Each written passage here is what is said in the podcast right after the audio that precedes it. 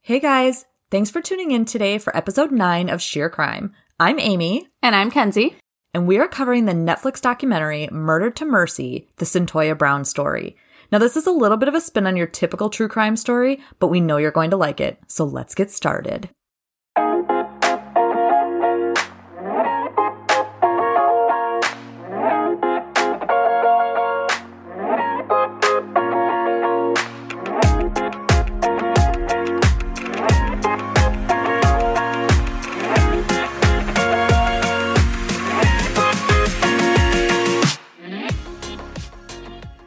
Hey, how are ya? I'm good. How are you? I'm good. Did you have a good Thanksgiving weekend? I did. I love the long weekend. Oh so my gosh. My my work always gives us the Friday after Thanksgiving off, so Oh, we get the lucky. entire weekend off and it's so relaxing. It's so nice not to have to do anything. Oh, seriously, I don't know why every company doesn't like in all honesty, I feel like the Friday after Black Friday Yep. should be a day off for everybody who gets Thanksgiving off. Yes. It's too difficult to like have to come back to work for one day. Yes. Oh, well, I remember I used to work in retail. and Yeah. it was awful. Working Black Friday was terrible. Yes, yes. Literally the worst day of the year. Yeah, I, I definitely do not envy anybody who No. has to. Um, however, I uh, you know, always look forward to those Black Friday deals. Yes. It's my Yes. favorite shopping day of the year. It is. but I love Uh-huh. doing it online Mhm. at home. Well, and this year too, it was only online because of the situation we're in. So Right. makes sense. Yeah, yeah. This would be the one year that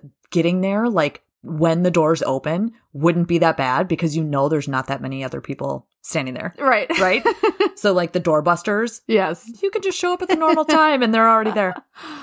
So Amy, what did you pick out this week for us to drink? Well, I went with, you know, my huge Yes. crook and marker Yes. because they're just so damn tasty. And this week we're actually going to try the blackberry lime flavor. I've had a sip of this one time, so I do not remember what it was like. I love blackberry stuff. And Um, I, I've been oh. seeing a lot more lately just in general for drinks, like Blackberry blackberry, is drinks. the general Yeah, flavor? yeah, I've been seeing them a lot more. So Blackberries are health, you guys. I'm just saying Excited. it's one of the best berries for you to consume. So let's start consuming. What do you yeah, say? let's do it. All right, pop those tops.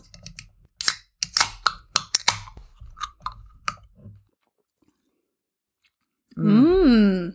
That's good. That is good. I am a sucker for anything lemon and lime. yes. And this is like that perfect amount of lime to berry f- ratio. I agree. It's very Yum. good. Very refreshing. Very much so, yes. All right, Let's do it. let's get this potty started. So, this week we are doing the Netflix documentary Murder to Mercy, the Centoya Brown story. And this story starts on September 1st, 2004.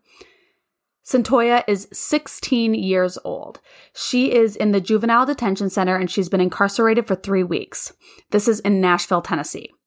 She is charged with homicide, robbery, possession of a weapon, and criminal impersonation. Damn, That's a lot.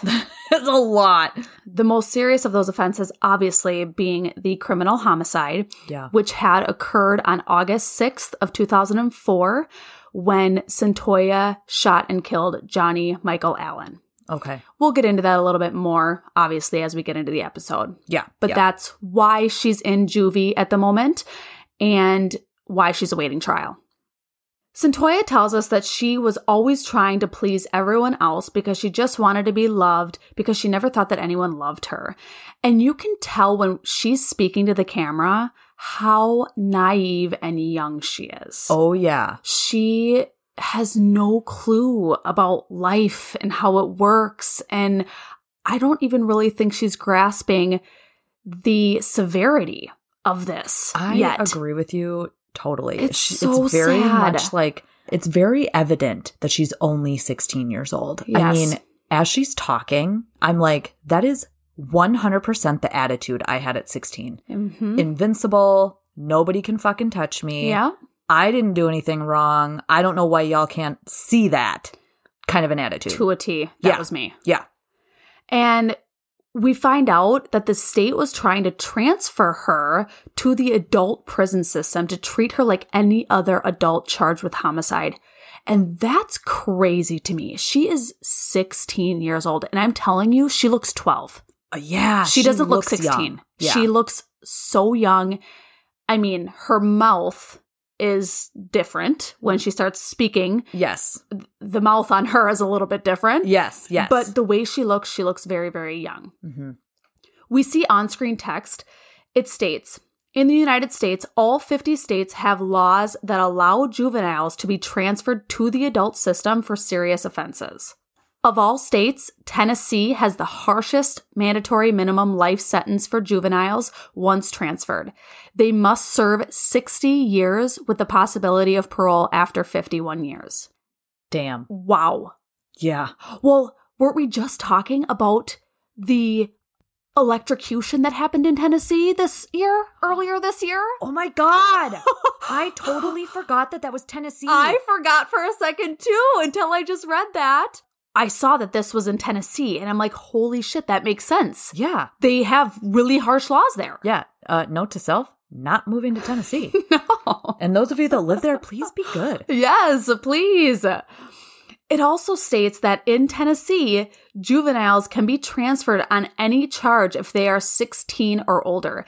They have had children as young as 12 get transferred to the adult system on homicide charges. That is terrifying. That is not right. No, that's not Something right. needs to change. A 12 year old, they haven't even gone through puberty yet. their frontal lobe isn't even fully, you know, developed. No. There's no way that they could possibly be the same person as an adult as they are at a 12 year old. And I'd be really interested to find out who that 12 year old is Oh, me and what too. they did Yeah.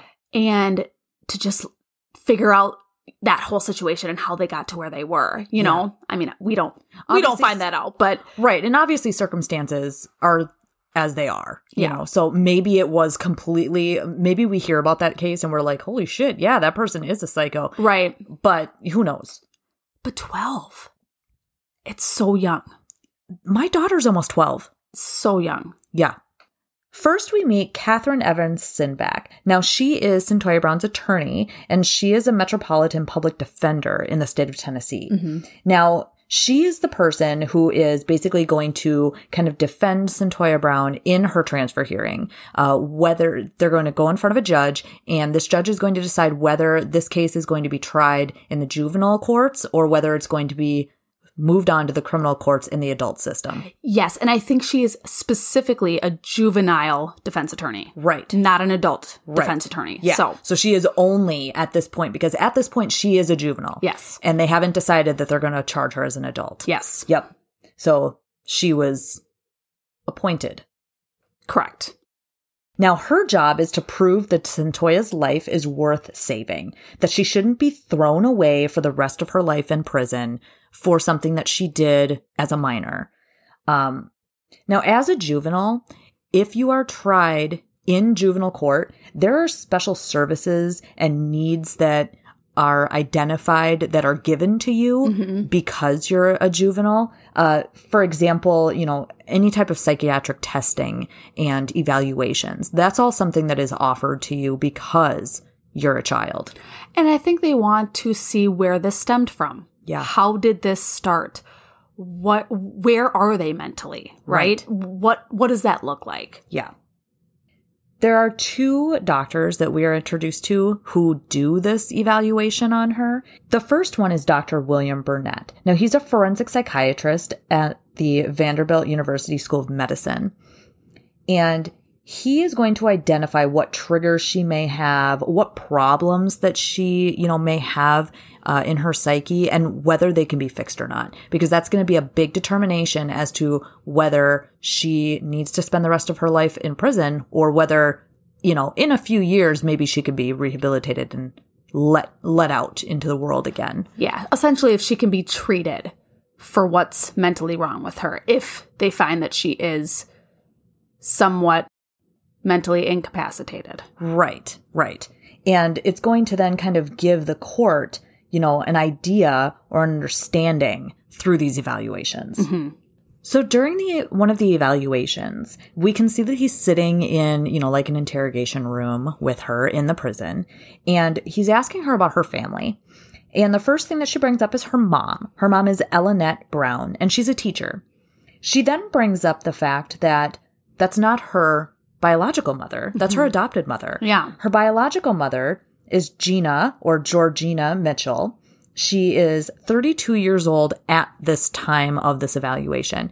And Dr. Burnett actually brings it up to her. He says, Well, isn't that funny? How, how old was she when she had you?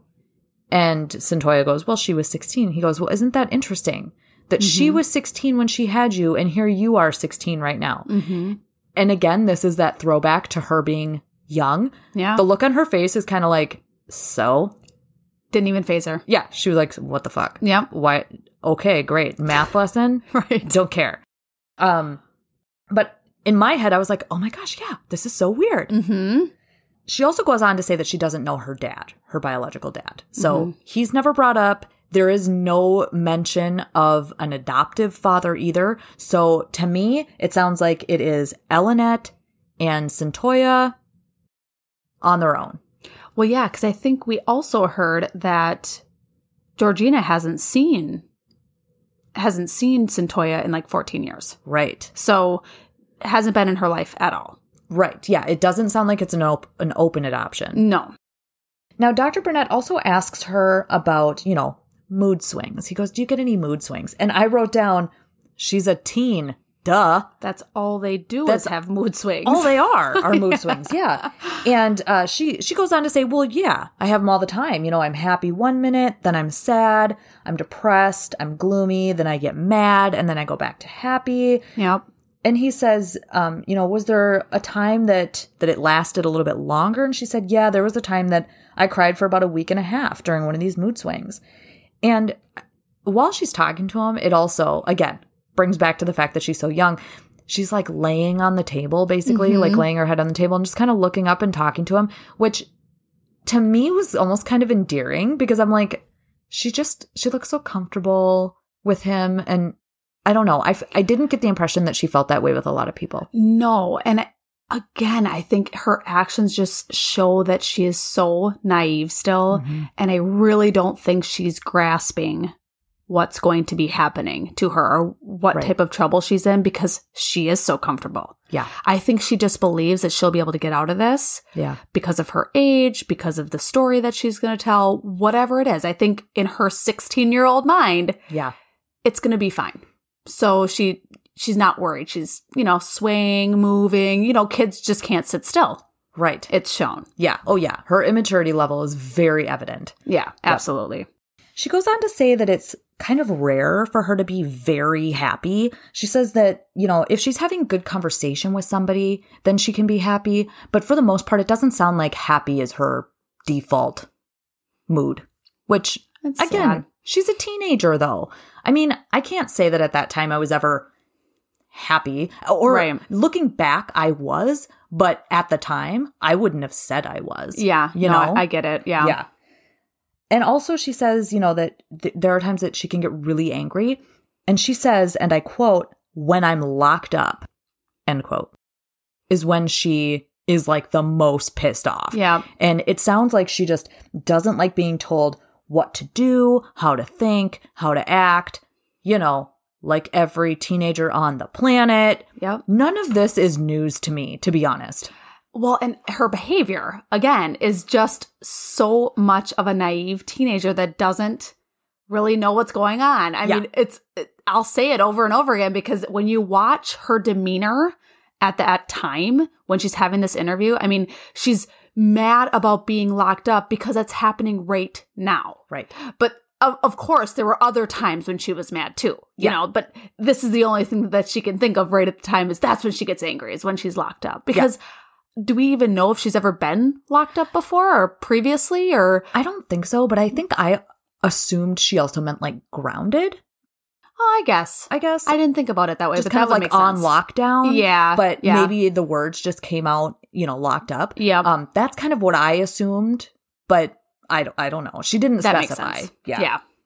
We next meet the forensic psychologist James Walker, who is doing an evaluation on Santoya, wanting her to create stories around the photos he shows her, ensuring she uses her imagination, making sure she knows there's no right or wrong answers. Right. And these two psychologists, both James Walker and William Burnett, are working together with Santoya, doing these different sort of interviews Right. and evaluations. yeah, they're like a team, but they're interviewing her separately. Yes, Yeah. correct. So the first picture that we see is of two girls. One is on the ground and one is standing over her. The one that's on the ground has something near her head that looks to be a liquid, maybe. Um And these are black and white drawings. you black and guys. white drawings, very basic. Yeah. Yeah. And They almost look like the drawings out of like the old Dick and Jane books, Yeah, but yes. in black and white. Exactly. Yep. Um, and Centoya says that she thinks the one girl killed the other and she feels bad about it. Yeah. And that's a very strange thing to assume right off the top. Now, because she has killed someone, maybe that's at the top of her mind Right. or It's her frame of reference. that's all she knows. yeah. But I would have never said that In if all I honest- was looking at it. Yeah, I don't know. As as a true crime fanatic, I guess now. I mean, I'm looking at it and I'm like, yeah, no, she totally killed her. But uh, w- would I have thought that at 16? I don't know.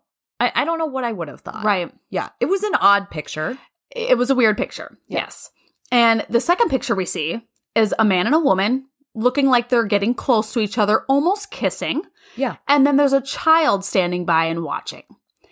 Centoya says that they got into an argument. He's forcing her to kiss him, but she doesn't really want to.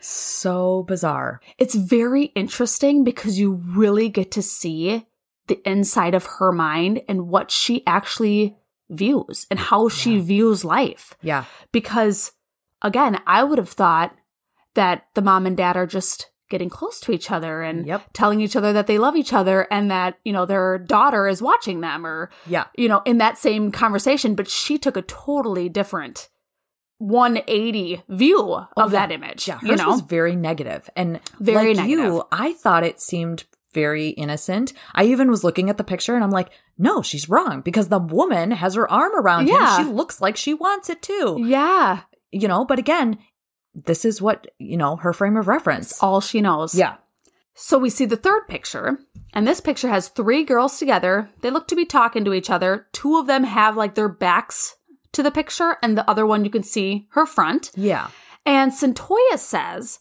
This slut is telling her to give her all the money, and this bitch is sitting back and enjoying it. They're doing it because she's black. And again, very negative. super negative that's And- not at all what i would have thought when i was looking at that picture And I almost think this is something that may have happened to her. Before. totally So I think it's she's coming off or playing off of her own life experiences when she's looking at these photos. yes Because again, I would have never thought that. I literally would have thought there's three girls hanging out at school in between classes or something. That's Right. literally what it looked like to me. yeah i didn't see anything that No like, negativity. scr- right yeah No- nothing looked scary or no, no, you know no weird facial expressions. Uh-uh. They all looked calm. The ones that we could see. So Yeah. very, very interesting and bizarre. she's very distrusting Yep, of people absolutely. i mean it's evident in and her I answers think she has a right to be, for sure. The more we Yeah. find out, she definitely has a right to be.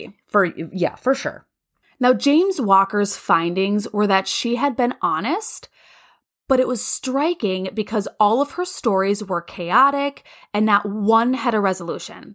All had violence and aggression and lots of negative emotion, like we were just talking about. yeah And the anger and rejection and a lot of this is just her view of the world. It, Yeah. it truly is. yeah Because anyone else in that situation, unless you grew up like she did, probably would have a different view of that. Yeah. A lot of those would be happy photos versus sad or angry photos.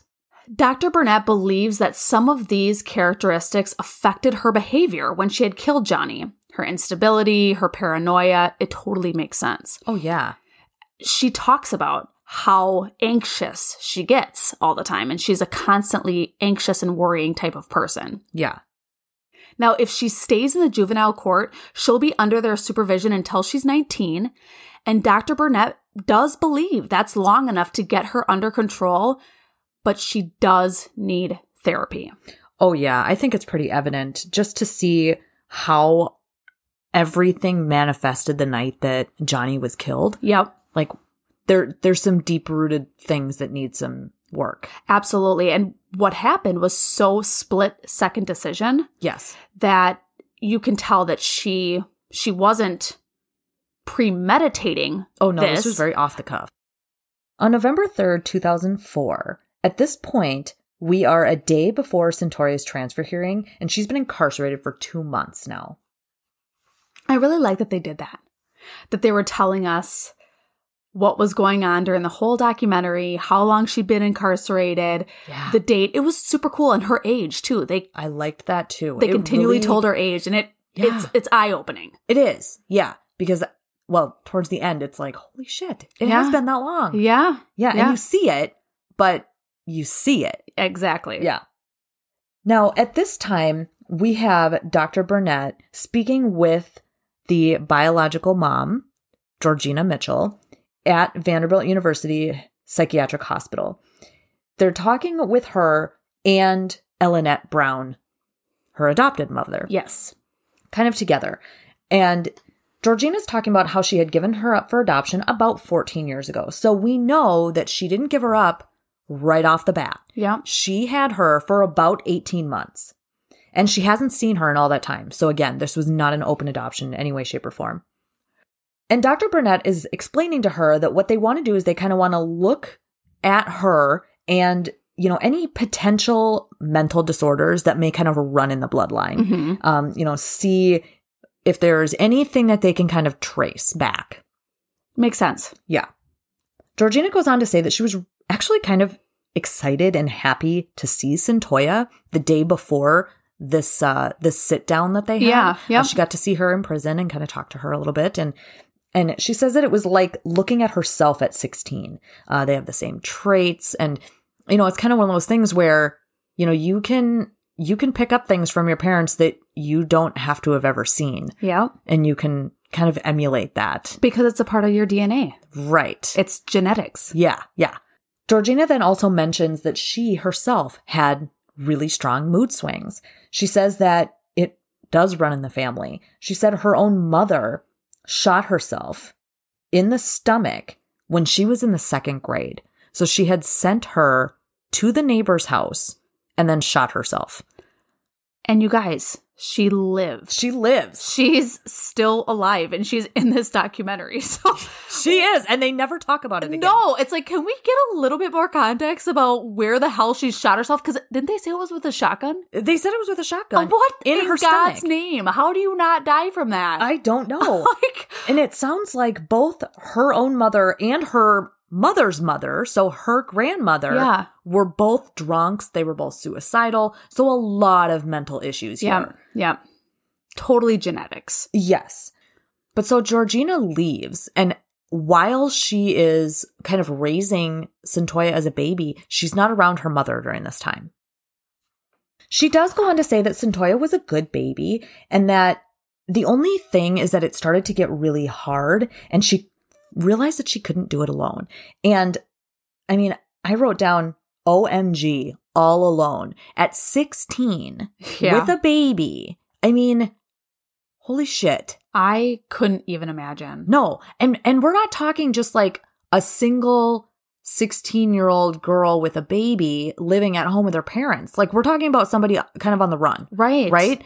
Um with a baby. Like how do you take care of that baby? How do you make sure the baby's fed and has clothes and has a Right. house and how do you pay for somebody to watch the baby Yeah. while you go potentially make money while you know it's a lot now ellenette brown the adoptive mother the one who has now raised centoya from the age of about 18 months to two years of age to 16 she says that you know, in the beginning, like Centoya was really, really good. But then around middle school, that's when things started to change.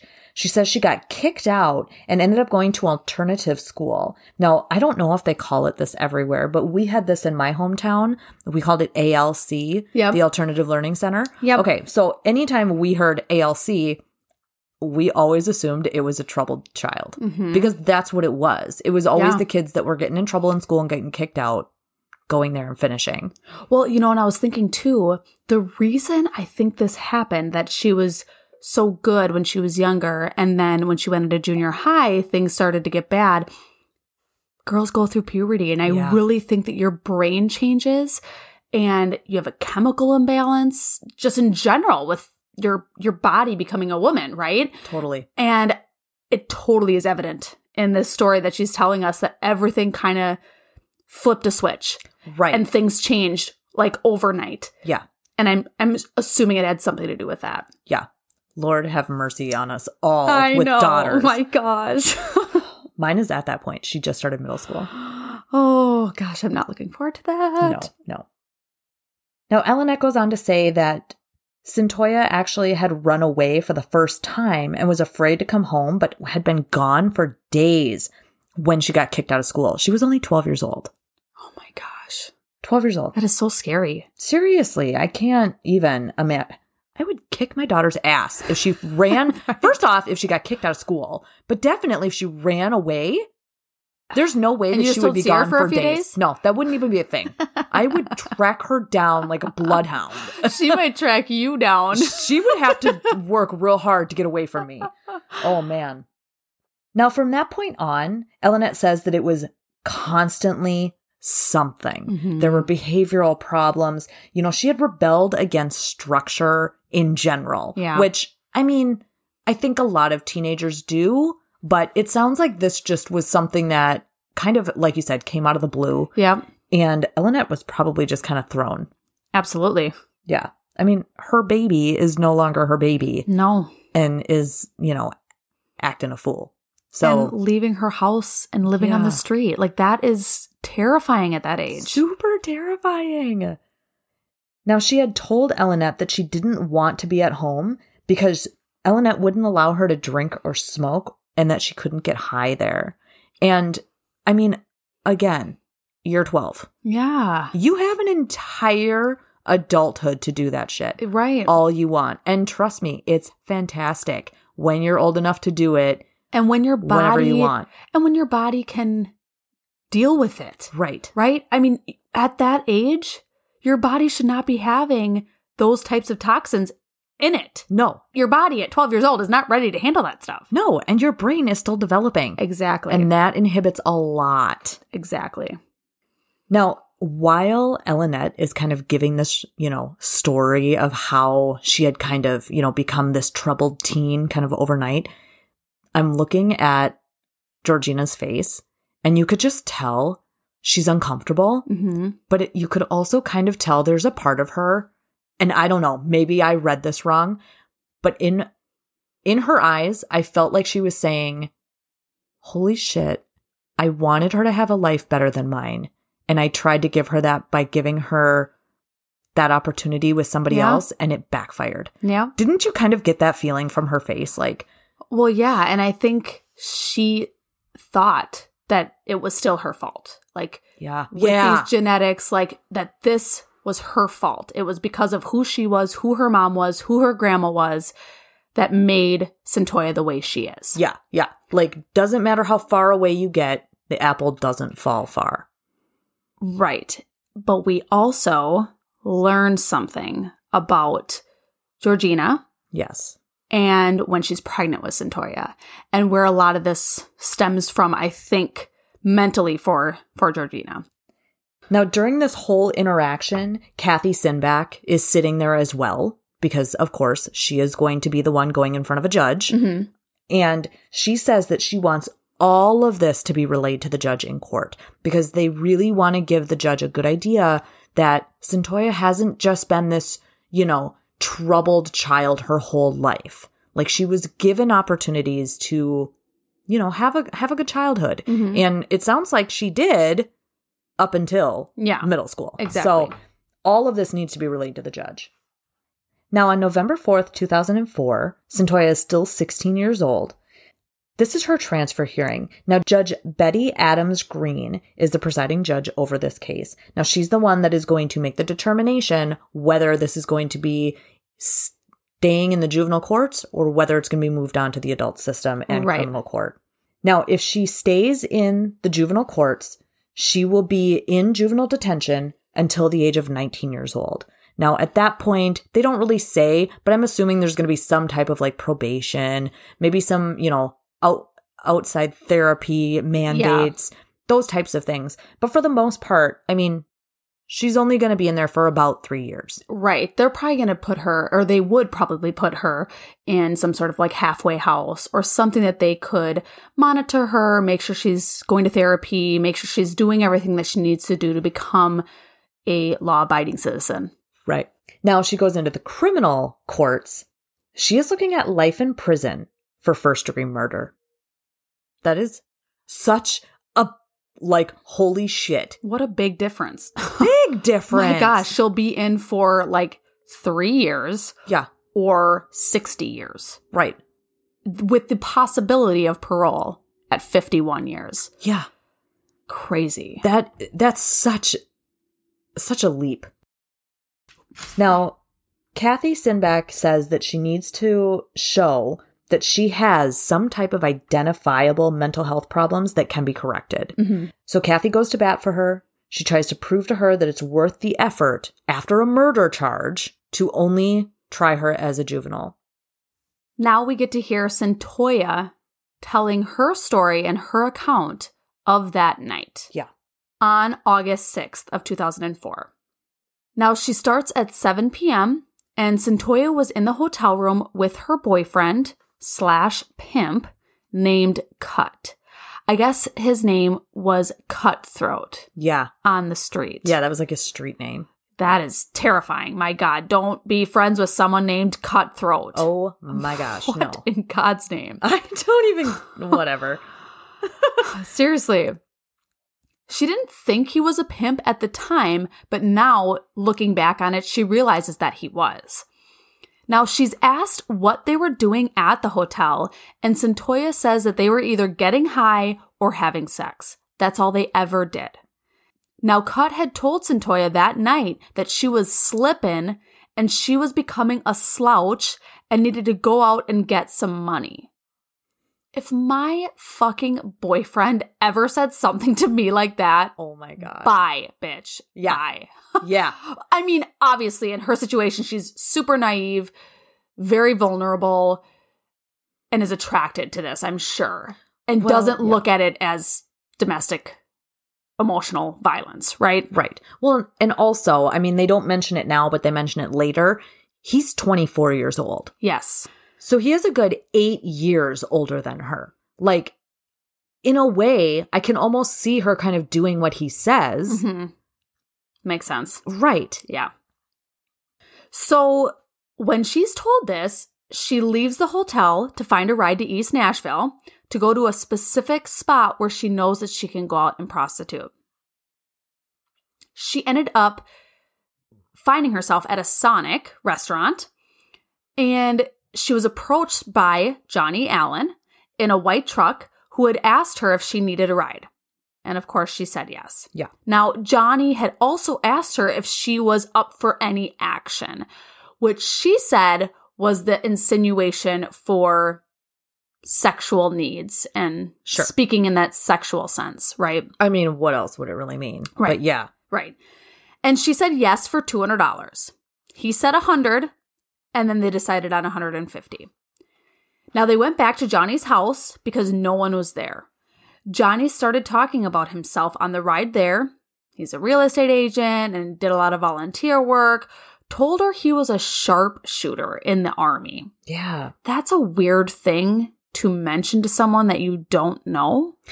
Yes and no. So being a sharpshooter is kind it's a high honor. Oh, absolutely. Yeah. So it's something not just everybody can do.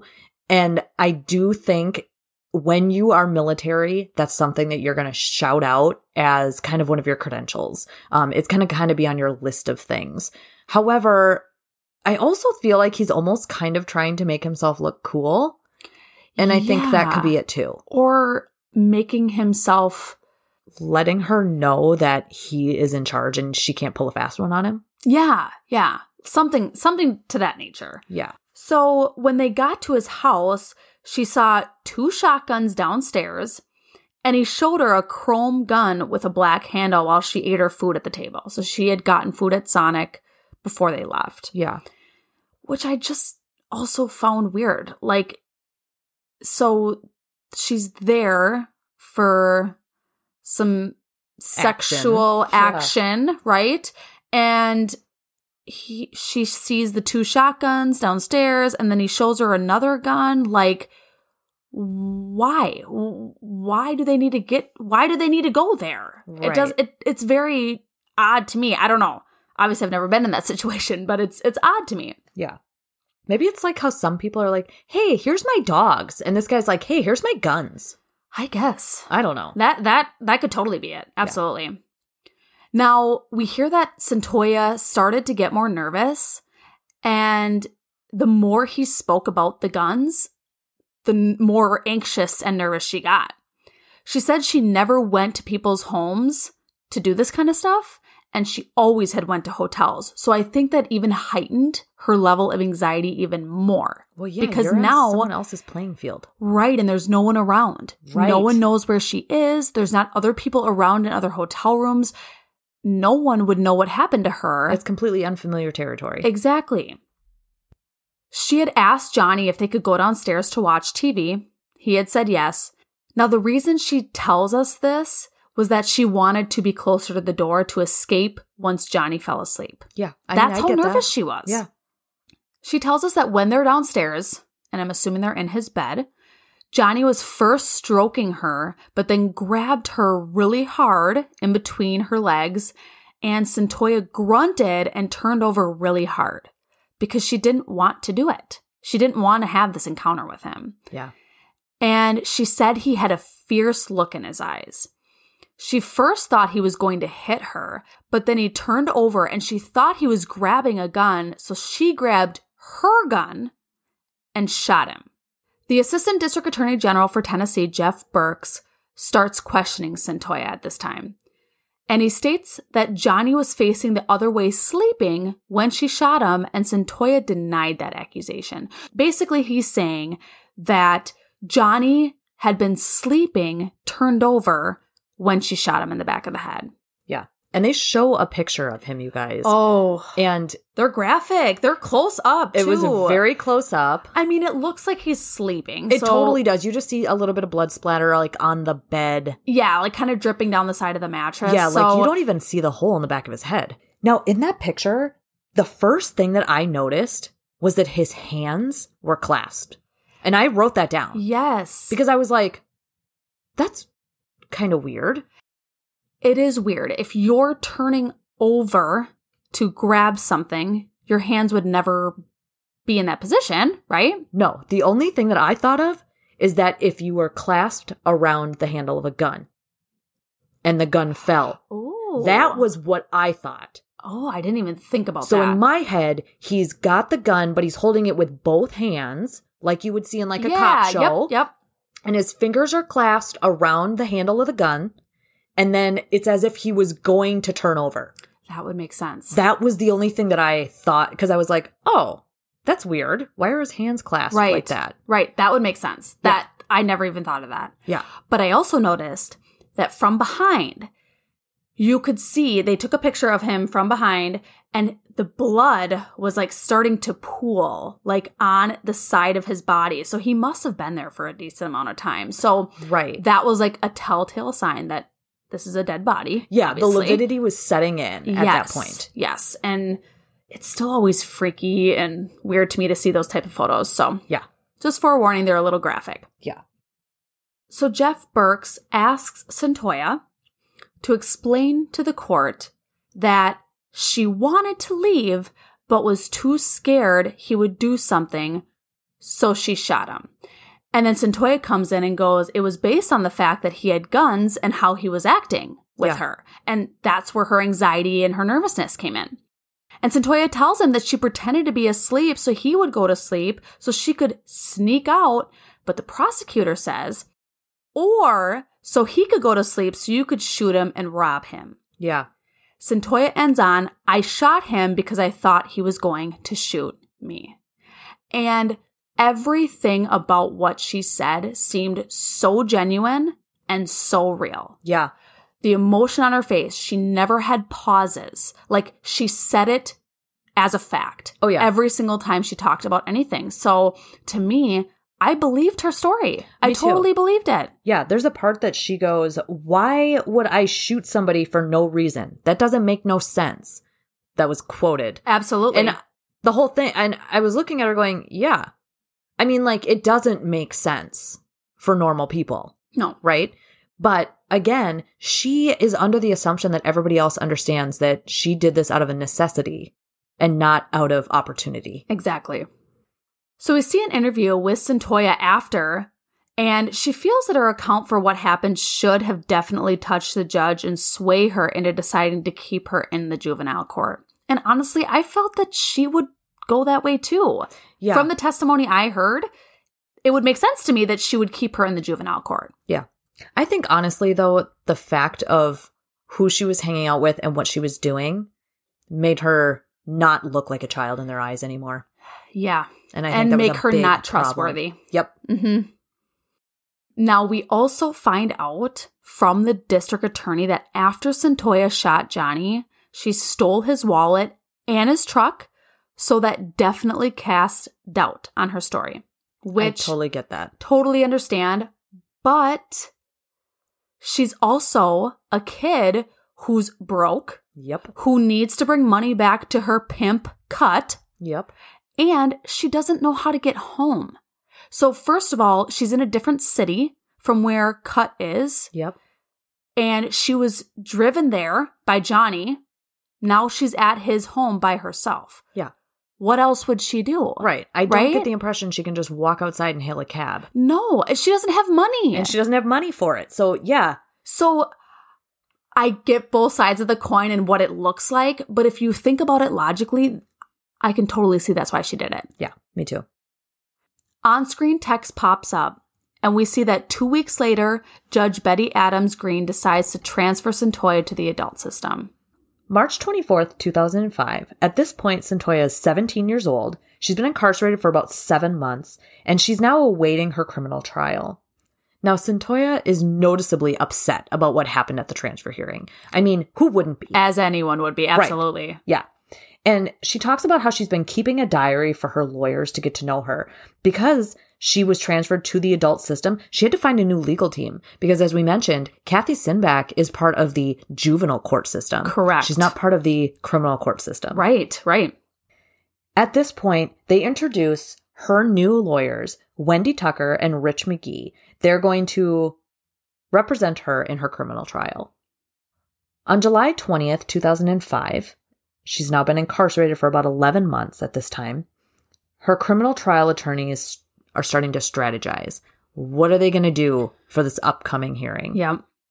Now, Wendy Tucker requested that Dr. Burnett continue with the evaluations that he was, he was giving Centoya back in the juvenile detention center. We need new information. She said questions are different this time. She's being charged with first degree murder, but if they can prove that this was not premeditated, then they wouldn't be able to charge her with first degree murder. Because Right. again, it has to be premeditated for it to be first degree. Right. It all comes down to the mental state that she was in at the time. Now, one thing that they are really focusing on are the Miranda rights. Now, Yes. we've all heard these, right? You know, you have the right to remain silent. Anything you say can and will be used against you in a court of law, so on and so forth. We, we've all heard these. We know what they are. We know that they have to be read to us upon being arrested. So when it comes to that, they're starting to wonder did she knowingly, intelligently, and voluntarily waive her right to remain silent? Because she didn't. She ended up speaking with police. I, I think she didn't understand what the Miranda rights were. Totally. When they were reading them to her, I don't even think she fully understood. Well, no, it's kind of one of those things you just hear it over and over and over, but you don't totally understand what it means. Right. Now, interestingly enough, studies do show that 90% of juveniles arrested in the US do not understand their Miranda rights, and they speak to police without a parent or an attorney present. So, under the age of 18, you need to have a parent or an attorney present. I mean, 100%. you have to have these. You do not know what the fuck you're talking about. It all is based upon the fact that none of us are taught this in school. Yeah. I don't remember ever learning about anything like that. Could we learn about taxes?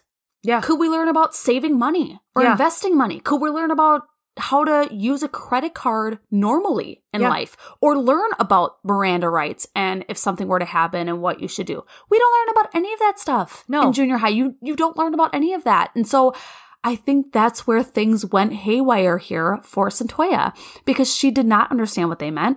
And she thought that if she would talk to the police, it would get her out of going to prison for the rest of her life. I mean, she she genuinely thought these police were on her side. Well, and that's the biggest mistake, right? Yeah. Now, obviously, we want, you know, the police to be there doing their jobs, keeping us safe.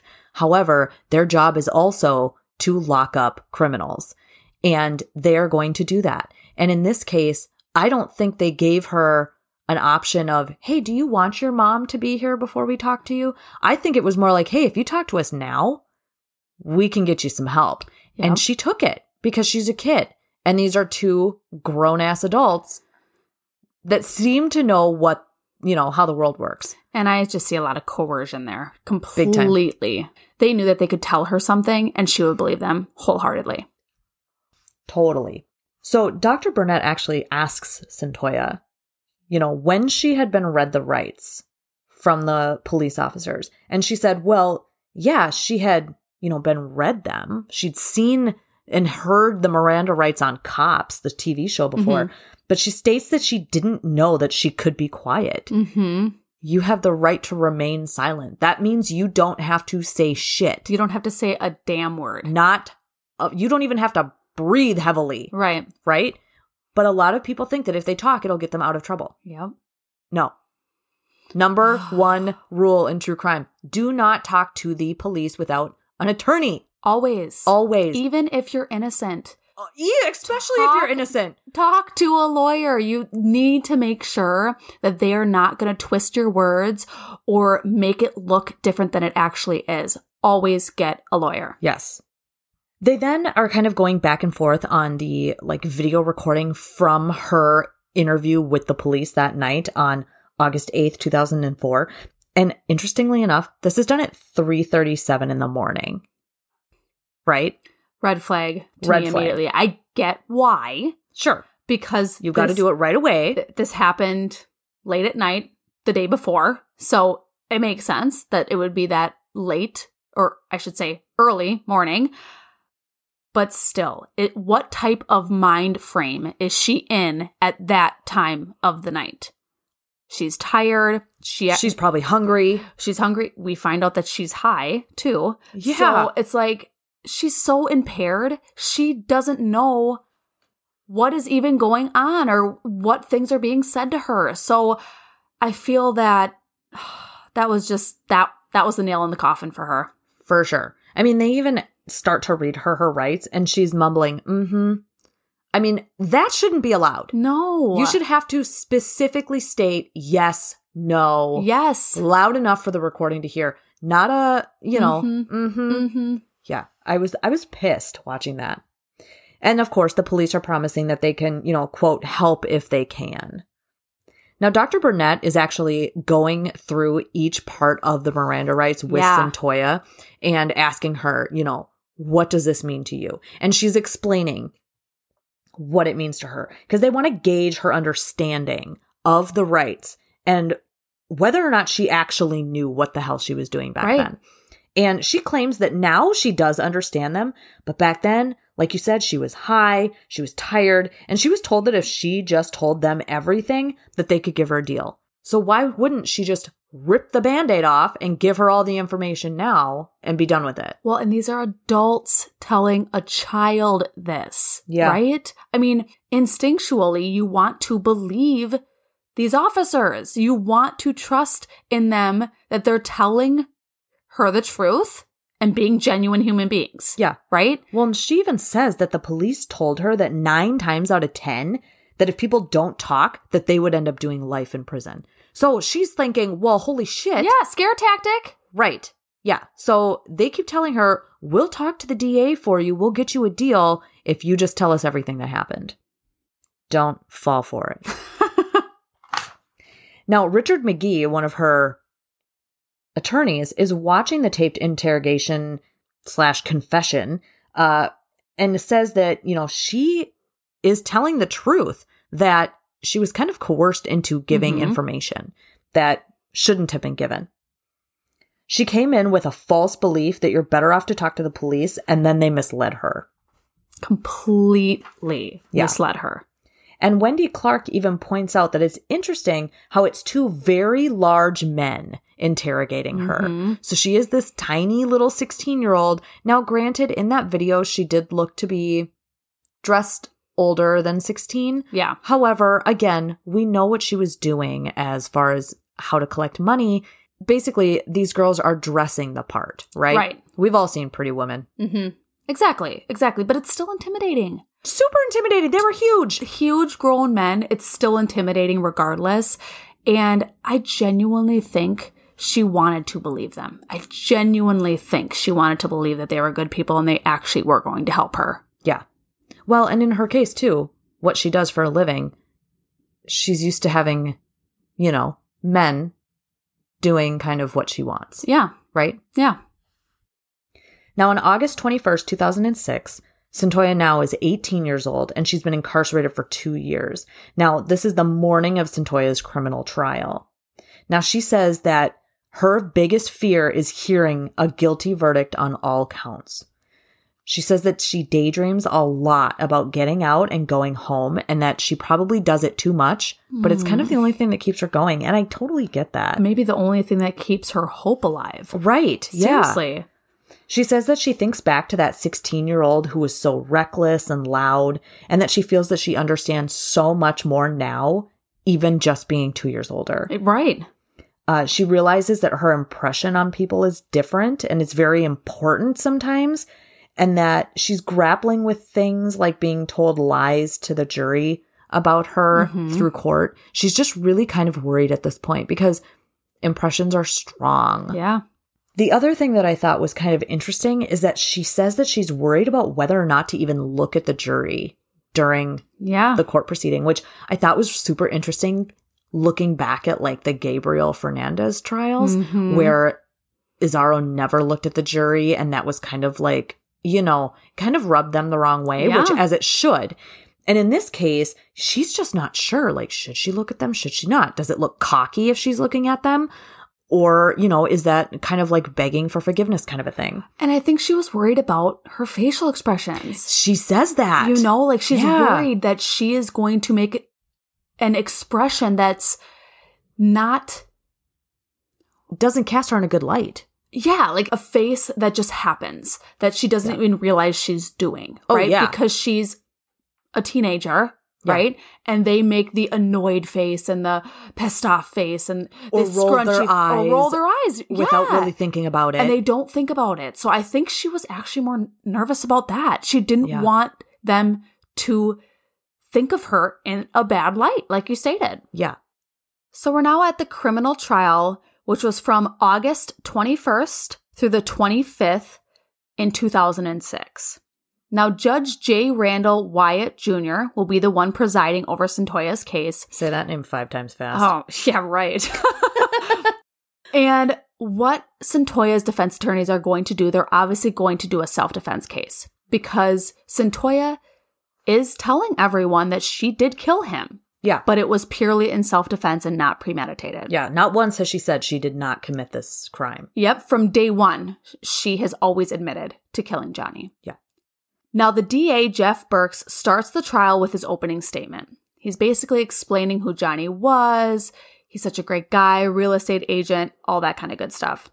Wendy Tucker starts with her opening statement, and she's explaining Centoya's hard life, being prostituted, beaten, etc. So, first on the stand was Detective Charles Robinson, who was one of the detectives who first interviewed Centoya on August 8th of 2004. Rich McGee, Centoya's defense attorney, asks him if he had had a conversation with Centoya that night before the cameras had been turned on. Now, right away, shady, red flags, that is sending alerts in my brain. Right. That should not be allowed, period. right. Like, at all. None. She knows she's being detained and she's being questioned. So do not say anything until you're in that room and the cameras are turned on. Then you can have all the conversation. So nothing looks like it's, kind of staged almost in a way. yeah, or things that are happening under the rug that we don't know about that Right. can't be accounted for. Right. Rich had brought up the part on the tape when Centoya stopped him while he was stating no promises were made, and Centoya said, Promises of what? Detective Robinson had stated that he just said they would let the DA know that she cooperated with them and that she gave them a statement. And exaggeration is a tool that they are trained to use. Yeah, it's a tactic. It is a tactic to get people to confess Yep. to things, you know? And so I totally think that that's not what was just said. No. I think there was quite a bit more where he's all buddy buddy with Centoya before the cameras start, like, Tru- you can trust me. agree. You know, I totally think that there's more that happened there. And I could kind of tell by the way he was on the stand, he just seemed so cocky, confident in himself. Yeah. I didn't like that. It, that rubbed me the wrong way a little bit. yeah. I totally got that feeling too. We meet Amy McMaster, MD. She's the chief medical examiner for Davidson County. And we also meet Lisa Naylor, who's the assistant district attorney. Amy McMaster states that his wound was immediately fatal.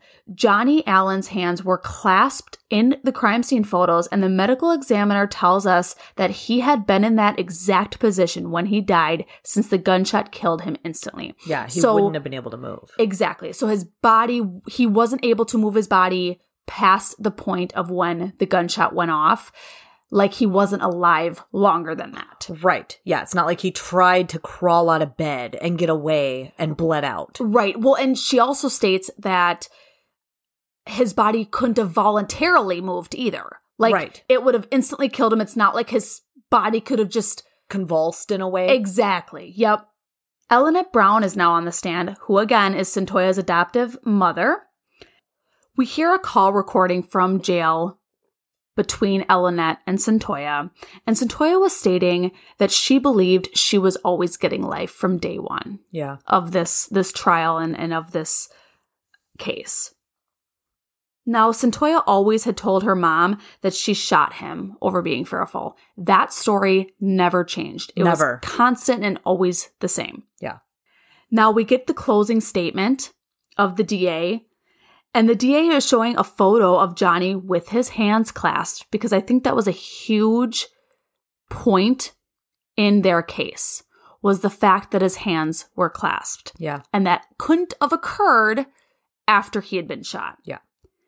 And he was explaining how this wasn't self defense and how they have proven over the last four days that she was guilty. And he even used her words from that phone call with her mother because she had stated that I had killed a man, I executed him. So they used that I executed him statement a lot to preface that it was premeditated. She did it on purpose. She wanted to execute him, kind of verbiage.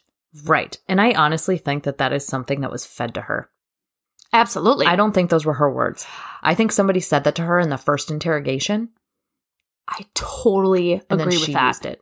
Totally agree with that because I don't feel like she could even understand how to use that word. Well, and in all honesty, she's using it out of context. You know, when you have a kid who uses a word that doesn't, they're not Mhm. using it totally correctly, yeah. but in a way you kind of understand how they're trying to use it. It just doesn't make sense. Yeah. That's what that felt like to me. And I was like, and Elinette, even in the phone call back to her, was like, Toya, why would you say that? Right. I mean, she's like, stop. Those are the kinds of things that are going to get you in trouble. It's the way Exactly. you're wording it. And again, that just goes back to her being 16. Absolutely. Centoya's defense explains to the jury the two different sides of Johnny Allen. basically this mild mannered real estate agent during the day, but that he also had this other side of him that would come out. I mean, he was a 43 year old picking up a 16 year old for sex on a Friday night. on a Friday night. I mean, why would you be trolling around looking for kids or anybody? I mean, Right. who knows? Maybe he didn't know she was 16, but he certainly knew she was young. I mean, she looks like she's 12. I'm not Right. kidding. Maybe she wore a lot of makeup, so maybe she could make herself look older. But when you see her in that prison jumpsuit, she literally looks 12. Yeah. And that's the oldest I can say that she looks. Yeah. She looks like a child. Yeah. Well, and the waitress at Sonic even described her to be so young looking that she assumed Toya was his daughter or niece Right. when they went in to order food. That was weird. so, right there, like, obviously, she looked young. Exactly. Yeah. Now, the jury reached a verdict in just six hours. And this is what they read We, the jury, find the defendant, Santoya Denise Brown, count one, guilty first degree murder, count two, guilty felony murder, count three, guilty special aggravated robbery. It's just something that would take your breath away. Well, and when they read that off, she just had like the deer in the headlights look. Yeah. Like, I don't think she still fully understood. No, and six hours to It seems so deliberate quick. on first degree premeditated murder? Don't you feel like there was a little bit of a bias in that courtroom? Yeah. I'm not going to make this about a race thing, but I think it's fucking clear that everybody in this courtroom was white Mm-hmm. hmm except her Yeah. and her family. Yeah.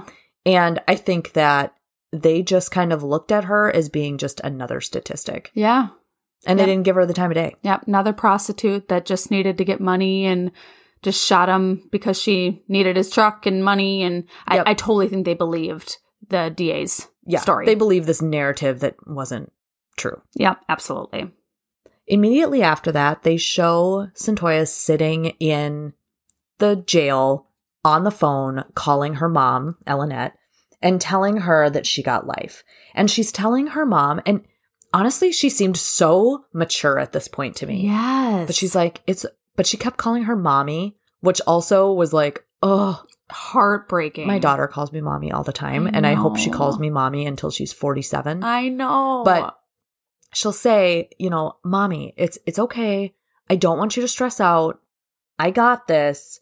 I don't want you to stress out and get sick because that would be worse for me right now. I can't think about that and I don't want that to happen. Oh my gosh. And she tells her, "My life isn't over. I'm still going to get old.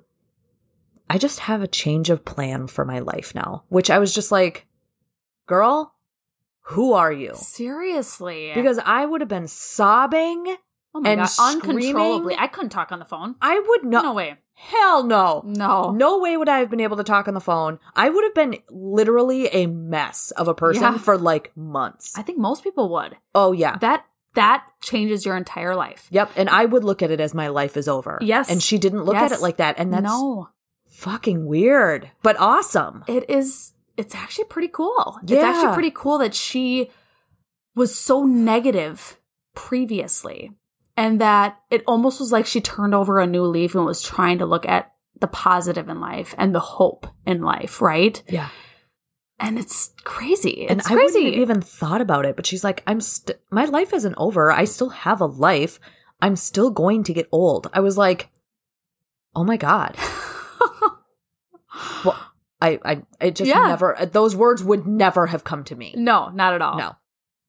Elinette at one point goes on to say that one of the hardest things that she had to learn about all of this was the fact that her daughter had, you know, been in sexual relationships at such a young age. Yeah. And that was kind of hard for her to wrap her head around, which I totally get. And then she also goes on to say that it wasn't just with like a boy or a couple of boys, it was like with many boys and even men. Yeah. And that's got to just be hard as a mom to know about your daughter. That- yeah, that's really hard to think about. at such a young age. I mean, Yeah. because she ran away for the first time at 12. So who's to say that this all happened just at 16, right? Well, and you almost lean more towards like a rape type of scenario Yeah. versus did she really want to do that with some of these people? Right. I mean, even if she was prostituting, I don't really believe she wanted to be doing that. Well, and ugh. I just think about the type of people that would approach her, Yeah. and I think, ew. Yeah. And Ellenette goes on to say that she's also worried that she'll never have that mother daughter, you know, relationship that they Yeah. should have, Right. you know, because she's going to be in prison. And she might never see her outside of the prison. Right. Like that might be the rest of their life and what they do together is those Visits. quick visits to the prison. Yeah. And that's heart wrenching. Oh, totally. Now, on March 27th, 2008, we are brought to, and I- I might be saying this wrong, it's either Phoenix or Phoenix City, Alabama. It's spelt like Phoenix, but without an O. Yeah, yeah. I was So I was like- thinking Phoenix. Okay, me too. Uh, and we go to Georgina Mitchell. Now, she is, of course, Centoya's birth mother. Yep. And she was saying how she had gotten pregnant on her 16th birthday and that she was from a very unstable home, or rather, the home was stable, but her mother was not. Correct. She says that there was a lot of mental health problems in the family and that Georgina had looked for attention from her friends and from male companions because she just wasn't getting positive attention at home. Yep. She said that she also spent a lot of time drinking. She says that she would drink before school. She drank while she was pregnant. There was a lot of alcohol abuse happening. That like hurt my heart so bad. Drinking when you're pregnant is just oh. well, and being that age, you don't I don't get think the education. No, and I really at, at at where she was in her life and the the mental illness that she had and all that kind of stuff. It never phased her. It was No. all about what she wanted, what made her feel good, what made her feel happy. Because I'm assuming she was just like Centauri, where she felt sad most Yeah. of the time, I think it unless was the- she was doing this. Right. I think it was the only way she could get through the day. Yeah, it was a coping mechanism for her. Totally. Yeah. She also said that she had gone on to keep drinking for about eight months of Centoya's life. So Mhm. after she was born, she was still drinking for those first eight months. Now, who's to say if she was also breastfeeding at that time? We don't know. Right. So we don't know if Centoya was also getting it at that time frame Right. or if it had stopped once she was, you know, born. But then she goes on to say that she had moved on to crack cocaine at that point. So she was about 17 years old. She has an eight month old. She's now getting into crack cocaine. Now, along with that, she also was introduced to prostitution as a way to afford this new high Right. that she was achieving. She says that she had been raped repeatedly. She had had guns to her head. She had been robbed. I mean, that is so terrifying. well, and can you see the like parallel, right. you know, between the two? I mean, they're identical. Yeah. She says on December 18th of 1988, she went to jail. So I'm guessing this is about the time when she loses custody of Centoya. Well, it would make sense because her mother wouldn't be able to probably take care of Centoya. Her mother's an alcoholic too and Hmm. Yeah. is just as mentally unstable as she is. Yeah, and they actually bring up her mother in the documentary too. Her name is Yeah. Joan Warren. And wow, what a mess. Um, Yep. Remember, this is the woman who shot herself in the stomach, you guys. I wish she would have showed us her scar or something. I know. Like I wanted to hear more about that story. I Why know, do you me not tell too. us? and yeah. Now, Joan says that at one point she had spoken with the attorneys and that being from Tennessee had everything to do with why the trial went the way it did. mm-hmm. And again, I mean, I'm I'm pulling out that race card. We're in the South. Mm-hmm. I I believe that was a big big determination factor. Well, and I think the laws, as we've come to find out, are way more strict in Tennessee than they Yes. would have been in Alabama. Yes, absolutely. One thing that I thought was really fucking interesting too is that Joan goes on to say that she had even wished that her own mother had had a s- hysterectomy at the age of 16, which would have negated her life completely. And I was like, wow. And her daughter, Georgina's sitting there, and Georgina's like rolling her eyes, just kind of like, okay, you're wishing your own existence never happened, Yeah. which then would mean mine never even happened. She says that she just wished that she had never even had her own children Yeah. to live and go through what they did. And I mean, I can respect that feeling, but at the same time, like your daughter's right next to you, man. And I think that is just how hard their life has been Yeah. that they would have preferred to not live it Yeah. again, you know? And Georgina was kind of laughing when she was talking about her mom needing a hysterectomy Yeah. and all that kind of stuff because I think she believed it a little bit herself too. Well, and I think she's probably heard this story her whole life. Yeah, It's probably something that she's just been always, you know, around. Right. Now, in July of 2010, we have Santoya at 22 years old. She's been incarcerated this time for five years and 11 months. And she now has this new pro bono legal team. Now, for those of you who maybe aren't, you know, hip to the lingo, pro bono means free. Yep. So a lot of times it's very large firms who will kind of pick cases and work on them for free one, because they believe that this case deserves another chance, but also it kind of hypes them up, right? For sure.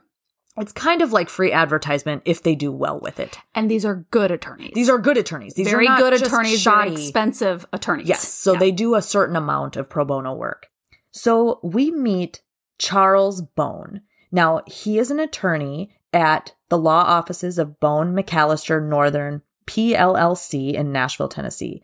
Now, he says that his friend, Patsy Cottrell, who was a Court of Appeals judge in Tennessee and a widow of Ross Alderman, who was a public defender in Nashville at the time that Santoya was first charged, told him about a documentary showing a girl who had been given life in prison as a 16 year old. So Charles goes and sees this documentary and he's blown away. Yeah. Now, he ends up being a post conviction relief attorney, and he's just moved on how completely unfairly Santoya had been treated during her trials.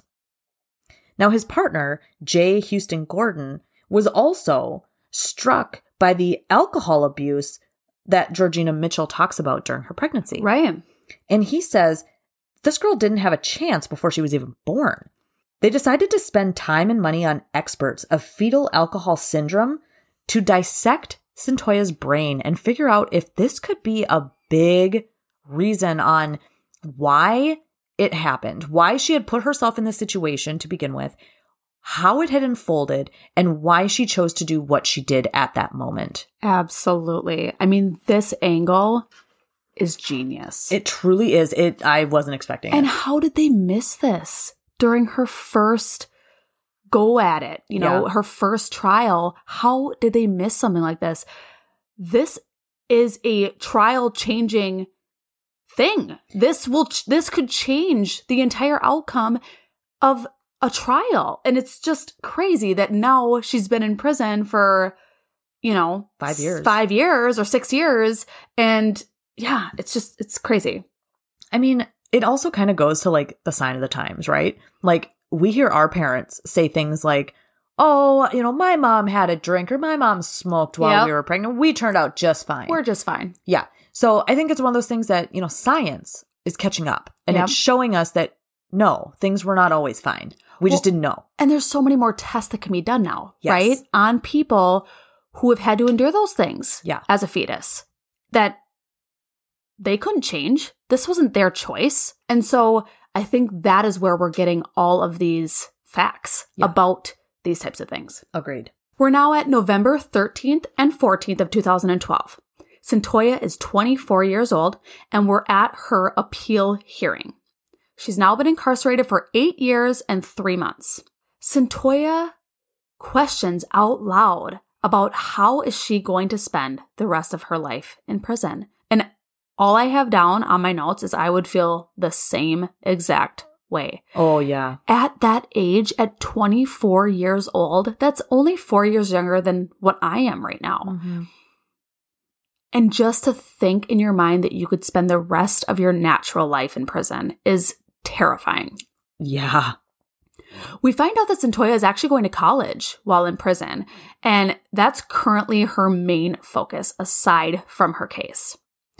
We see on screen text that states two thirds of criminal appeals filed in state courts are reviewed.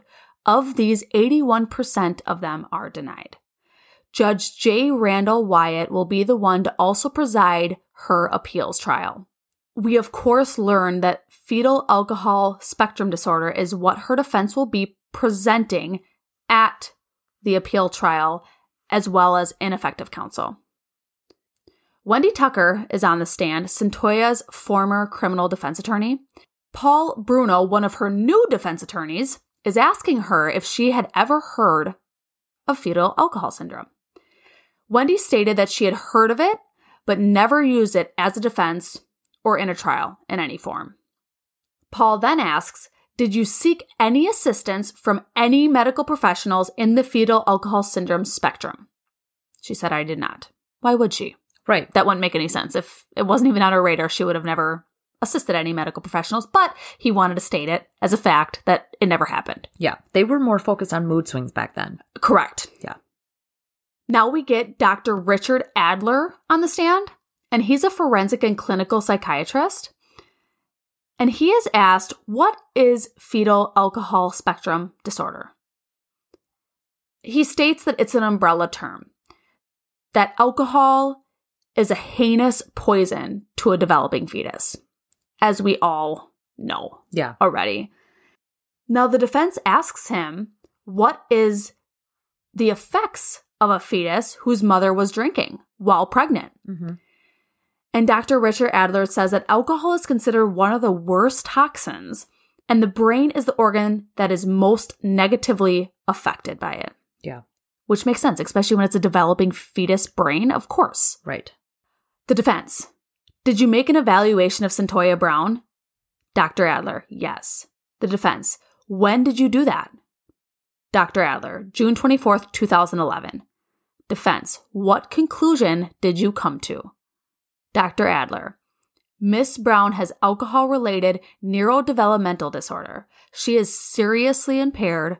Her functional abilities are terrible. She does not function like a person. She's equivalent to a person with mild retardation.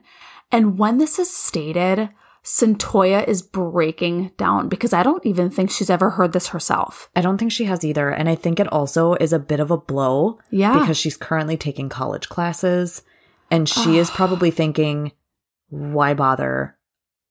I'm an idiot. Right. And I think it comes a little bit full circle for her. Yes. Like she understands now Yeah. why That this is too. happening to her. Yeah, it was probably more of like also a realization of like, holy shit, that explains so much that I couldn't explain before. Absolutely. Dr. Adler continues to state that people with fetal alcohol spectrum disorders have a remarkably higher rate of problems with the law. She was suffering this at the time of her arrest in 2004 because they double check and make sure is this something that's new or is this something that has happened her whole life? And he, of course, says it's happened since she was born Yeah. and before will she continue. was born. Yeah. Exactly. B- Before she is born and will continue until she's an adult and probably until she dies. Yeah. Now, her defense is stating that there is clear and convincing evidence that she has this brain damage. She had it because her mother abused alcohol while pregnant. This brain damage has caused her to not be able to control herself when she sees chaos. Makes sense. Yeah. Now, the DA comes in and says that the mother is not a trustworthy source because she's in prison. And how can they trust her statement about drinking while pregnant? This diagnosis can be a scapegoat for any bad behavior. And again, I think they're just trying to hold on to any like thread of, you know, doubt, right? Oh, for sure. Like put that bit of doubt, like, oh, she's not a trustworthy person. I mean, you can't make this shit up. I mean, this No. is a serious illness that a lot of people suffer from. Yeah. It's documented Absolutely. at great length. It's why we're told not to drink while we're pregnant. Exactly. Now, in the appeals process, there's very limited opportunity for relief. That's why people get to have a certain number of appeals, but most do not get granted. They proved that she had this disorder and couldn't control her impulses. And you have to prove that no reasonable juror would have convicted her if they had been presented with this evidence at her original trial. We find out that the judge denied their appeal. Yeah. At that point, the documentary cuts back to Georgina and her mother, Joan Warren, back in Phoenix, Alabama. Mhm. And we hear Joan kind of, I mean, she's sitting at her table and she's doing like a craft while she's talking. And she's talking about how she had experienced sexual abuse and violence when she was young and had even become pregnant after being raped one time. Gina then goes on to say how she had so much hate towards her mother growing up for not protecting her Yeah. as a young girl. It sounds like there was a family member of a neighbor in the mobile home community they lived community in. that they lived in at the time.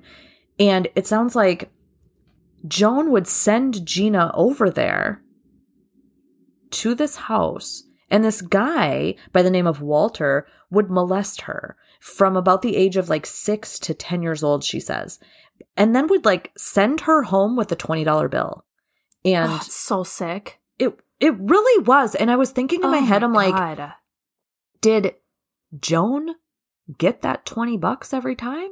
Like, was it that Joan needed the money and Walter was like, well, I'll give you 20 bucks. Just send, just send Gina over here for a little bit. Was it that? Or was it $20 to keep Gina quiet? But it sounds like she wasn't quiet because she would ask Joan uh, and beg her not to make her Yes. go. Uh, oh, that broke my heart. Like I could not imagine that as a mother. and it was fucking disgusting. oh my god. I'm just like, ugh, you're such a gross bitch. I couldn't, I was like, Seriously. I couldn't even look at her and feel bad for her because I was just so disgusted at the same time. And Gina goes on to say that, you know, the fear that she had builds hate in your heart. And I totally get that. Yeah. And I think that also is something that Toya had. yes. Yeah. On December 9th of 2016, now we jump ahead a little bit here because at this point, Centoya is 28 years old. She's been incarcerated for 12 years, 4 months. Centoya is on a call with like the filmmakers of this documentary. So Yep. they followed her throughout this whole thing. Yeah, for for all the 14 years or however long they they were filming her for, 15 years. Yeah. Yeah. So they're doing like a little, I guess, you know, check in interview kind of with her. And she says that she's realizing now how her actions really affect others, which is a big, big realization because she she's 28 now versus 16. Right. That's a long time. She says that now she's working on maintaining and building healthy, positive relationships with healthy, positive people, which I think is also just such a great thing that she uses healthy and positive as her words because she didn't have that before. and I don't think she wants to go back to that negative thinking because she's been so negative. Very. Yeah. And she says that, you know, at this point, she's been forced to grow up in prison and to build a life there. Mhm. On November 15th of 2017, she's now 29 years old. She's been incarcerated for 13 years, 3 months. And Centoya's case makes headlines. I remember this. I do too. It was blown up all over social media. It's Yep. all I saw. You saw many celebrities, Kim Kardashian, a few other um, celebrities just really going Tweeting after and- her. Yeah. yeah, Yeah. bringing it up and, like- Memes everywhere. oh my gosh. On-screen text tells us that Stacy Case at Fox 17 Nashville reports on a changed Tennessee law inspired by Centoya's story that minors can no longer be charged and sentenced as prostitutes.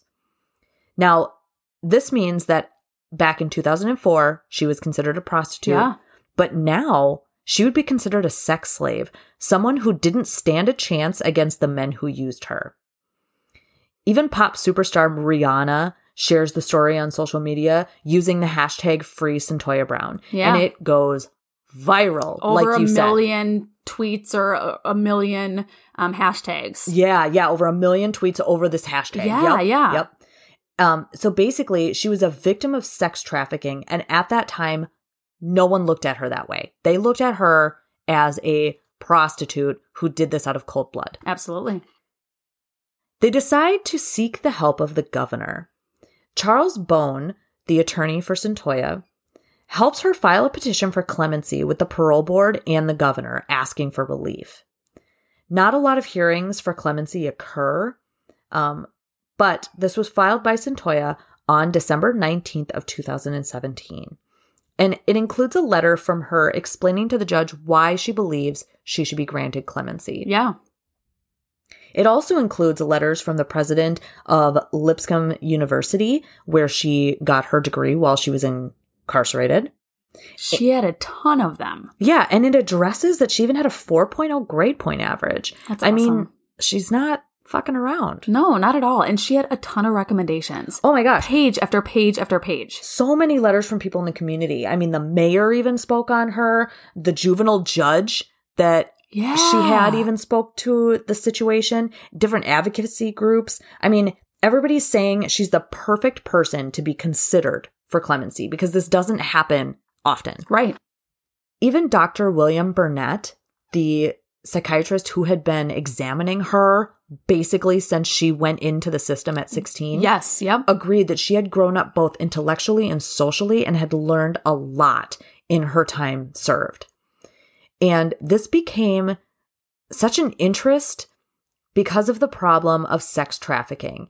And while in college, while she was incarcerated, she became very interested in the problem of sex trafficking. And she had even written a term paper on the topic. Yeah. She yeah. wanted to get involved in this because she realized that's exactly what happened to her. Absolutely. She finally had a better understanding of what was going on when she was that age. Yes. We're now at May 19th of 2018. Centoya is 30 years old. This is one week before Centoya's parole hearing.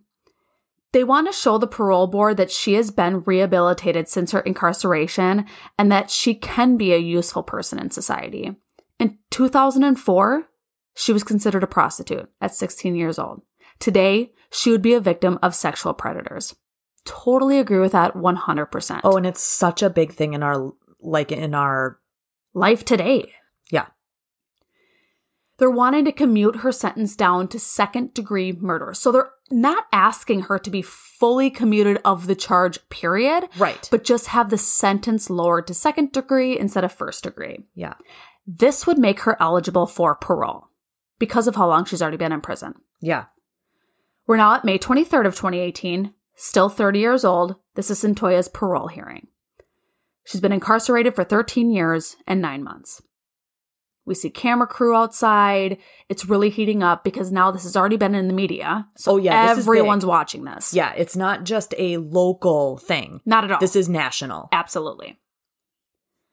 Now, the defense says that this is the story of a transformation of a life wasted, a child who has become a beautiful, intelligent, caring, educated woman who can make things better in this world.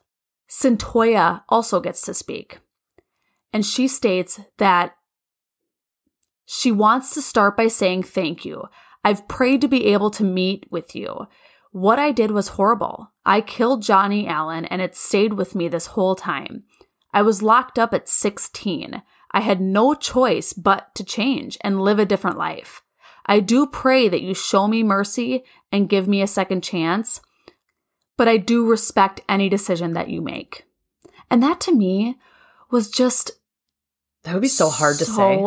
And it was so heartfelt. Yeah. I mean, she's choking back tears. You can tell that she's waited a long time to be able to do this. And this is a huge thing for her. It's scary. Absolutely. I mean, I feel 'Cause she- like this is kind of her last chance. Well, and she doesn't want to say the wrong thing. Right. And this is her last chance because all of her appeals are done. Yep. The last thing she can do is seek help from the governor. yeah. And she's more educated now. Yeah. So absolutely. she knows what can happen. Preston Ship comes up to speak on Santoya's ha- behalf, and he is the former appellate prosecutor who was on her case back in 2008. This was so crazy to me. This is bonkers. Seriously. He had read it all about her case, read everything that had to do with it, examined every single exhibit, and argued that she spend the rest of her life in prison. Fast forward, she just so happened to be a student in his class and he had no idea about it until he got a court opinion in the mail and it was for Centoya. Preston finally made the connection that she was actually the luminous student that he had had in his class. He had never put two and two together. Isn't that cra- it's just crazy. It is so crazy. Yeah. Like what are the odds? So crazy. So he obviously apologized to Centoya about Yeah. what he had done. And all she said was that you were just doing your job. Seriously, I who is mean, she? She is Mother just- Teresa Seriously, she's so kind hearted and forgiving and understanding. and understanding. Yeah. Absolutely. But you could tell that she was hurt. Yes. yes. mean, and he that's- stated that too. yeah. He knew that, but she still was just very understanding about the Yeah. whole situation. Well, I mean, just imagine you find out that your teacher is the one who basically voted to keep you in prison. Yeah, And now you have to finish out however long the class is with this person absolutely. and not have like hate towards them. Right. It's beyond me. I- It is. It's hard to do that. It's really hard to do that as a person. Wouldn't know. I hate people way too easily. I'm kidding. I'm not kidding. Now, Preston said that justice is more about trying to achieve the right outcome than it is about alleging rule violations, Tuh.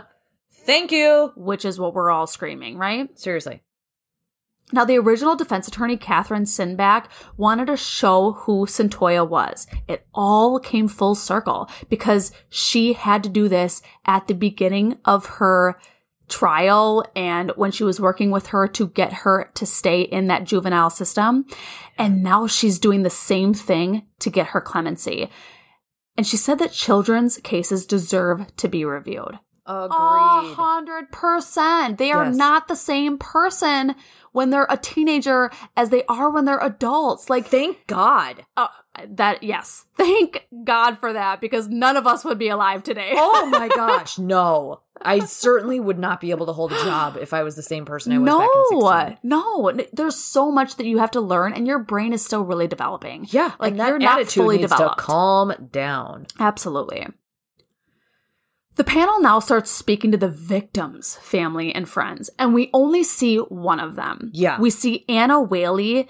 She's speaking on behalf of the whole family, and she was a friend of Johnny Allen.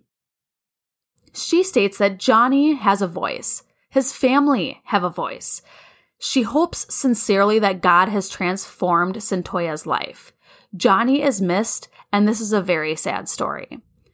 And I was actually kind of waiting to hear how she would want her to remain in prison. I was I was almost waiting for anything. Yes, I was waiting for there to be that animosity, that anger of like, she deserves to stay in prison. And there wasn't any of I, that. honestly, I think they cut it out. They must have, because I'm like, that felt way too short. short and just like not, there was no substance to it. Yeah. So I'm like, that's really interesting that that's all we heard. Yeah. And they didn't have anything bad to say. So I was thinking, like, you know, maybe they turned over a leaf. And maybe they did. you know, and maybe they're like, okay, well, she served a good amount of time. She's been in prison for 14 years. Well, and let's remember the fact that he picked her up. Exactly. he So- started it. I, f- I found that I found that interesting. Yeah. Now it came to the vote. The vote came down to communing down to second degree murder, changing her parole eligibility to 2029, leaving her being in prison for 25 years served, and some declined the application. So, no heart, no nothing. She Yeah. doesn't get anything at all. We're not even going to recommend her at all to the governor Right. they put together a recommendation list or letter essentially to the governor and they said that he's the one that makes the final decisions of Yeah. course he is Ultimately, it's up to him. but it was totally divided the group was completely divided about upon what they wanted to do Yeah. Why are they even allowed to have three options with an even number of people voting? Why is that okay? I feel like there should always be an odd number so one has an upper Right. hand. right Right? i don't it probably because it's not a real like trial it's not like she's going to be getting out either way with their decision so i think that they can be very individualized Yeah. with their responses It's just so weird that it ended up It being is two, weird. two and two. Yeah, super weird. January 7th of 2019. Now, Centoya's 30 years old. She's been incarcerated for 14 years and 5 months, and the governor's decision has been made. Pins and needles, I have. I was literally Mhm. watching this going, "Oh my gosh." I know. Now, Charles Bone, Jay Houston Gordon, and Kathy Sinback are on their way to the prison to meet with Centoya to discuss the governor's decision. Now, the governor's lawyer, Dwight Tarwater, had called the attorneys to say that they wanted to meet, but strictly in private. They Yep. were not allowed to tell anybody They were meeting to find out what the decision was. Yep, and this wasn't going to be a public event or No, no, press no. or nothing like that. No. And so they bring him in and they say how confused they were when the governor actually walks in. They weren't expecting to meet Yeah. with him face to face. Yeah, I mean, he's got a lot of things going on. Who knew that he would take the time out of his day to actually meet with them? exactly. And he explains that he is going to commute her sentence to 15 years and that that would end in August of 2019. So remember, this is January right now. So they, he's kind of decided in between. He's not commuting her right away. He's not giving her 25, but he is going to make her finish up 15 years of time served. Literally, I'm getting goosebumps right now. I know. At that point, or, you know, from now on, she's going to be moved to the transition group for the remaining seven months of her sentence. So she's not going to be in just general population anymore. sure. Yep. After she's released, she will be on probation for 10 years. And they say that when they met with Santoya and told her that she hugged them and was dancing. Oh, I would be too. Same. I was just like, oh my God, I'm, I have goosebumps right she now. got her life back. she got her life back. She got her free life back. and she's not too old to enjoy it. exactly. She's still young. She's Yeah. 30. Yep. They also allowed like a speaker phone phone call where Yes. Santoya calls into this like I don't know, it's like a boardroom. Yep. And there's a ton of people in there. Everybody who has been supporting her. all of her her supporters. mom's in there, all of her attorneys, all of her psychiatrists. Yeah. Yeah. E- They're all there. everyone working for her and Yeah. trying to get her clemency and to get her released. Yeah, and she's just saying how thankful she is to everybody for their help. It was awesome. Mm-hmm. I could just see her mom was like, I I mean, Elinette was just Relieved. so relieved and happy. yes. The last thing we see is on screen text saying Centoya Brown Long, which makes me believe she got married, but they don't actually say anything. Mhm. So it says Centoya Brown Long earned two college degrees from Lipscomb University and wrote her memoir, Free Centoya, while incarcerated. On August 7th of 2019, after serving 15 years in prison, Centoya walked out as a free woman. She serves as an advocate on behalf of trafficking victims and social justice reform. And then they show pictures of her walking out Mm-hmm. free. Yes. And I'm like, she just looks gorgeous. And Oh, I know. happy and it was awesome. Like this is Ugh. what a great way to end a story. such a comeback story. Oh my gosh, I love it. It was so good. Usually we're pissed and upset at the end of our at the end of these and Yeah. this is actually something to be happy about, you Yeah. know? And I think the weird thing about it too is that this wasn't like an innocence project situation. Exactly. She wasn't Totally in different. prison falsely. She was there for a good reason, right. but they just weren't taking all of the facts into account. Exactly. Yeah. And you know, like we had mentioned at the beginning, this is not your typical true crime story. Right. I mean, like you just stated, while she was never innocent, I think we can all agree that justice was definitely served in this case. Yeah. I think we can also agree that while our judicial system is flawed, Santoya's case is a shining example of how a change in the law can right a wrong. Oh, so awesome. It's so true. it's nice to see that the laws can change with the times. Yes, I love that so much. Yeah, me and we too. really see that nowadays. And I think it's with all of social media, Big time. technology. So many things are changing in our world so quickly. Because our world is no longer so big. It's very Yes. small. Yes. And we're seeing that. Absolutely. We hope you liked today's episode. As always, send in your requests for future episodes. You can actually email us. You can email us at requests at sharecrimepodcast.com. We have a dot com. Yes, we have a dot com, so send them in. Send 'em in. Next week, we'll be covering the truly bizarre Hulu documentary, There's Something Wrong with Aunt Diane. So you will definitely need to tune in next week. yeah, it's a good one, you guys. It really is. Find us in our Facebook group, Sheer Crime Podcast Discussion Group. We're having a lot of fun. We're getting more people We involved are. in our group, and it's We getting more are. fun. The interaction is amazing. Yes, I love it. I love it. You guys are awesome. We're so excited and we're having so much fun doing this. Now, follow us on our personal pages as always. I am at MMILLARD08, so that's M Millard08, and Amy is at AME underscore S O W A D A, Amy underscore Sawada.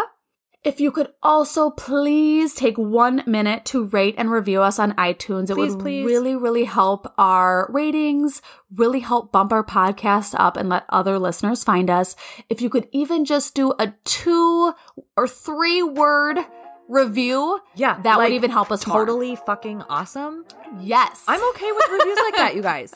just a couple words or even one quick sentence that helps us even more Yeah. with actual written reviews We So if know you it's could do that- annoying and you hear it from everybody. yes But two seconds we're awesome. okay i'm sorry 30 seconds 30 seconds. it'll take you but if you could do it that would be great we'd really appreciate it and as always don't forget never run with scissors bye guys Bye.